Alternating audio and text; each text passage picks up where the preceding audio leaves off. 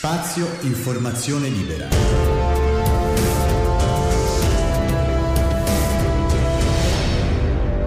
Il podcast.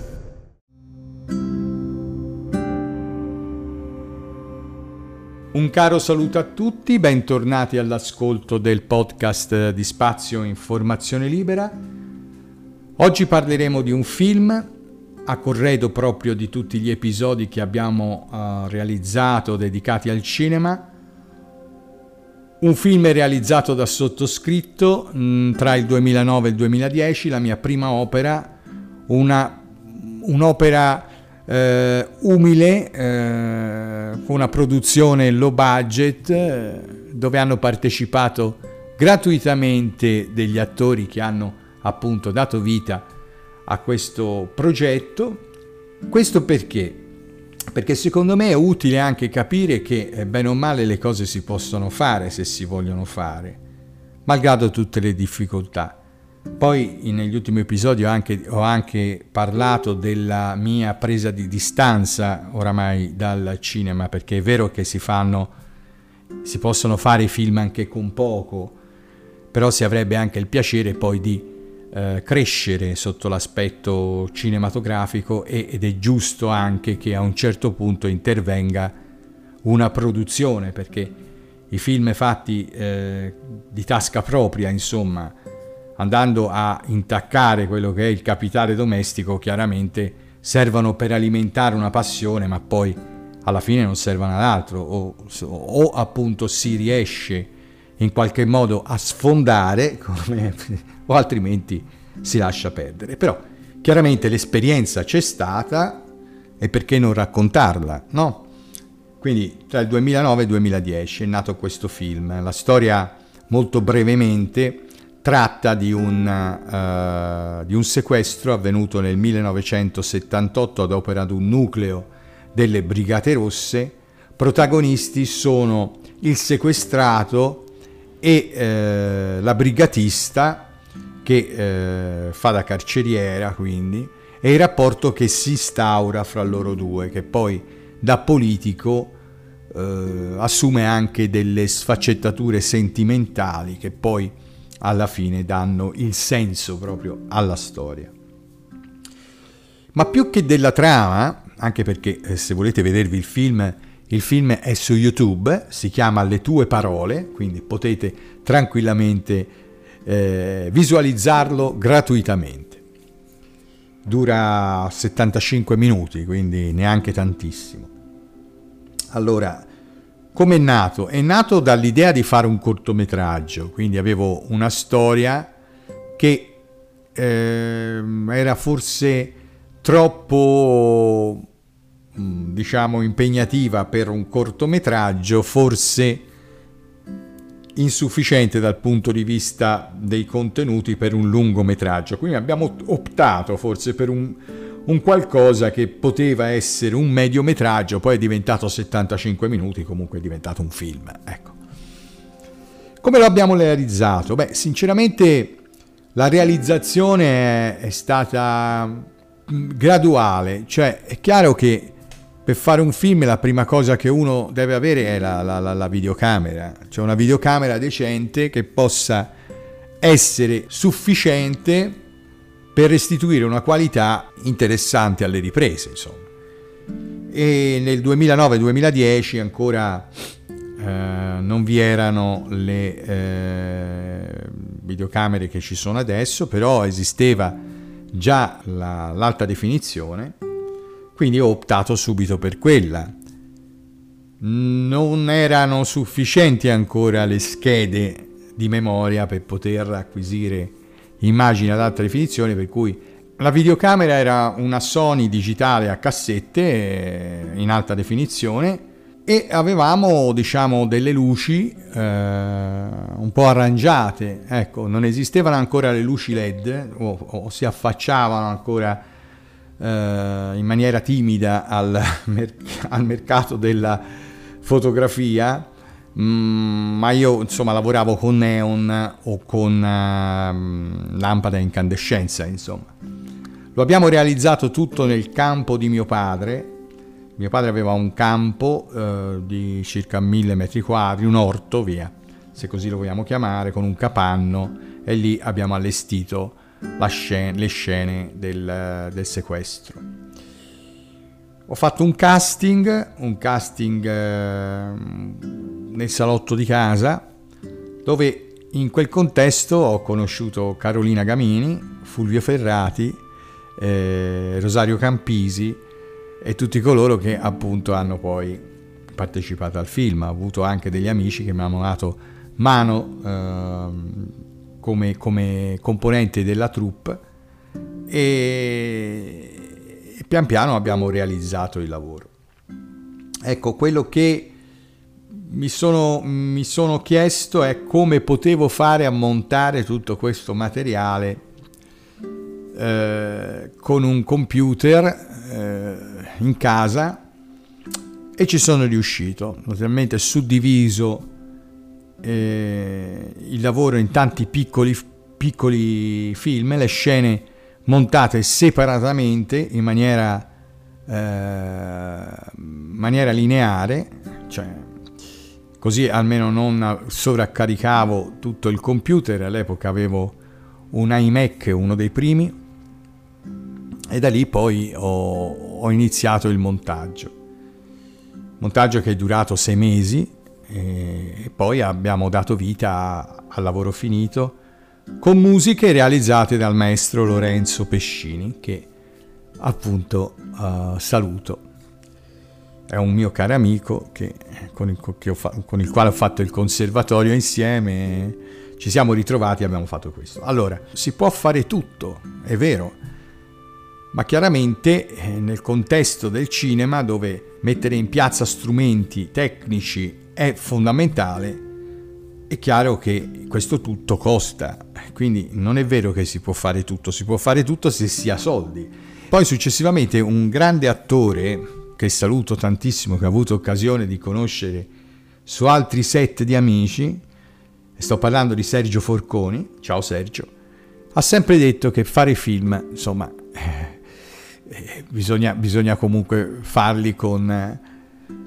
Con le possibilità finanziarie. E il detto fiorentino che appunto ha dato la risposta a tutto è stato senza Lilleri non si lallera, quindi senza quattrini non, non si fanno i film, no?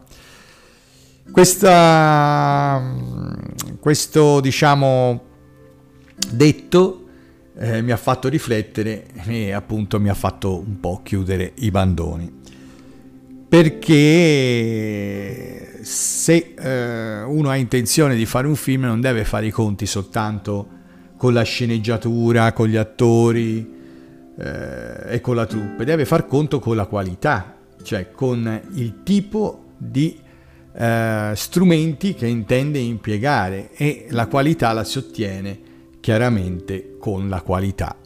Qualità si ottiene con qualità, quindi la qualità una buona qualità la si ottiene con una buona videocamera, con un buon set di luci, ma anche con una buona esperienza degli operatori della troupe e di, tutto, di tutte le maestranze, attori compresi, quindi non è soltanto eh, attore regista o, o storia. Anzi, vi dirò di più, quando si ha una bella storia fra le mani, conviene molto aspettare prima di eh, restituirla al pubblico con una pessima qualità, perché si rischia poi di bruciare il contenuto della storia. È chiaro che i tempi corrono, i tempi cambiano e mm, ci troviamo di fronte a situazioni eh, diverse, in quanto cioè adesso è tutto un cinema molto eh, spalmato su tutte le piattaforme online che ci sono, la qualità è tanta. So, mm, per fare un esempio, la piattaforma di Netflix ogni tanto uh, propone, se- ogni tanto, ogni molto, propone serie importanti dove la qualità è appunto notevole e chiaramente quando uno eh, comincia a vedere film e serie con qualità notevoli si rende conto che poi alla fine non può a livello diciamo suo personale, cioè a livello personale realizzare i film, ammesso che uno non si adoperi proprio nella produzione vera e propria, allora apre un'impresa, un'attività di impresa che appunto eh, fa produzione cinematografica e inizia a lavorare. Comunque per, per tornare al nostro film, uh, poi abbiamo fatto una bellissima prima visione al Cinema Teatro Aurora di Scandicci dove, inter- dove sono intervenute anche le autorità locali, una sala piena, tanta soddisfazione e poi successivamente le, eh, le varie proiezioni in tutto il territorio, insomma, eh, toscano, perché un po' non siamo usciti molto da lì, le ho organizzate io. In che modo? Allora, eh, anche lì bisogna stare attenti perché chiaramente se voi eh, volete che il vostro film, la vostra opera sia proiettata in una sala cinematografica, è chiaro che la sala cinematografica ha un costo. Quindi se questo costo supera gli incassi, chiaramente il film è a perdita. Noi quindi per non andare a interessare sale cinematografiche d'elite, noi abbiamo optato per piccole sale e queste piccole sale dove si trovano? Si trovano nei circoli, parrocchie, si trovano in tutti quei contesti dove, esiste, dove una volta esisteva il cinema de sé, insomma, il cinema. E quindi come si fa? Si va a contattare il gestore della sala, gli si propone il film, e il gestore della sala ci dice se gli va bene prendere l'incasso e non, e non farti pagare, non farci pagare la sala, oppure se vuole eh, il costo della sala a prescindere dall'incasso. Insomma, queste sono le, ehm, sono, eh, le trattative che uno fa quando, quando, va a distribuire un film low budget nelle sale di, di, di, di periferia, insomma. Quindi eh, trovare questo compromesso fra eh, incasso e... Purtroppo no, è difficile portare gente al cinema, ecco qual è il problema. Mentre una grossa produzione si può permettere anche di avere eh, sale vuote o sale piene, però magari fa un, gran, un grande incasso la prima settimana, noi questo non potevamo farlo, quindi tutte le volte che eh, realizzavamo una, uh, una proiezione dovevamo associarla a un evento. Allora, quindi come facevamo per portare la gente in sala? Praticamente uh, si uh, divulgava l'evento in qualche modo. All'epoca esisteva già Facebook, esisteva già qualche piattaforma di condivisione e si faceva pubblicità all'evento e si diceva sono presenti gli attori, è presente il regista, potete fare delle domande, potete fare degli interventi. Ecco che la sala si riempiva di persone appassionate, quindi avevi, diciamo, facevi un dibattito. Eh, il dibattito in cosa consisteva? Allora, innanzitutto sui contenuti della storia, quindi potevi portare in sala degli interessati a quel periodo storico. Per esempio, il film, come, come ho detto all'inizio, era ambientato nel 1978, durante il, durante il periodo uh, del terrorismo, e eh, chiaramente in sala vi erano dei, degli appassionati di quel periodo storico che rivolgevano delle domande al regista, il regista rispondeva in quanto anche ero anche autore della sceneggiatura, quindi avevo diciamo modo di poter eh, rispondere. Poi eh, si eh, proiettava il film e al termine c'era un ulteriore dibattito, ecco come riempivamo la serata e, e quindi non era solo il film che poteva interessare ma anche la possibilità di avere un dibattito. Per quanto riguarda invece la prima visione, facevi la sala piena, abbiamo fatto la sala piena perché in prima visione ci vengano i parenti e gli amici degli attori, eh, oppure gli amici dei, dei, di coloro che hanno partecipato a livello tecnico, della troupe. Poi dopo era un macello, poi dopo dovevi contare sul, sulla partecipazione delle persone interessate alla storia. Però tutto questo costava una gran fatica perché non è che uno poteva tutti i giorni creare un evento nel tal posto, eccetera. Quindi le, le, le, le, proiezioni si riducevano veramente a una decina. Quindi quando avevi fatto un evento a Firenze, un evento a Figline Valdarno, un evento da un'altra parte, è chiaro che poi avevi eh, al termine esaurito le tue possibilità di eh, spettacolo itinerante, no? Proprio diventava uno spettacolo itinerante. Quindi succedeva che poi non ce la facevi più anche perché spesso non riuscivi a coprire le spese, andavi a rimessa. In certe sale, nonostante l'evento, nonostante addirittura andavamo casa per casa a distribuire i volantini dell'evento all'interno delle cassette della posta delle persone lì della zona, cercare di portare più persone al cinema possibile, quindi vi era anche un costo di volantini, di cose che andavano a influire poi su tutta la produzione e la distribuzione del film che era a carico, è stata a carico mio, quindi a carico del regista. La decisione è stata quella di basta, la gente se se lo vuol vedere se lo può vedere tranquillamente da casa. Come si fa? Si carica su YouTube. e così è andata. Stessa cosa per l'altro film, ma preferirei eh, sull'altro film, che poi è stato l'ultimo, fatto sempre con eh, gli stessi criteri che si chiama Un delfino nel cielo. Ne parleremo forse nei prossimi episodi. Vedremo un po'. Tanto più o meno la politica è sempre stata uh, la solita. Lì veramente eh, è stata dura.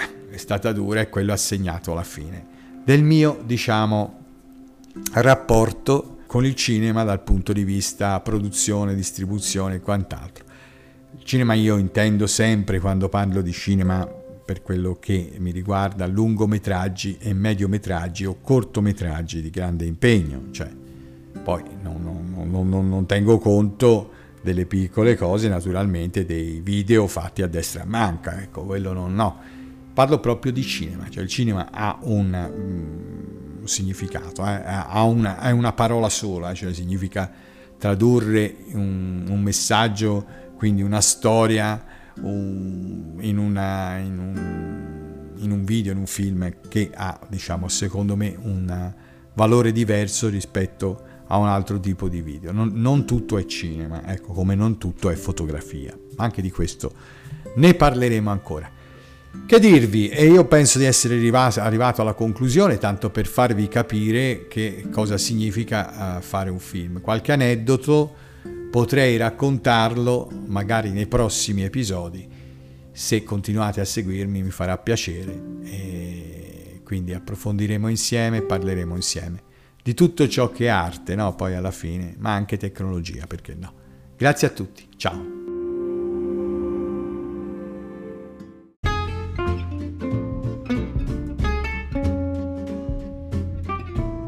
Gli episodi del podcast di Spazio Informazione Libera saranno pubblicati tutti i venerdì dalle ore 7. Spazio Informazione Libera.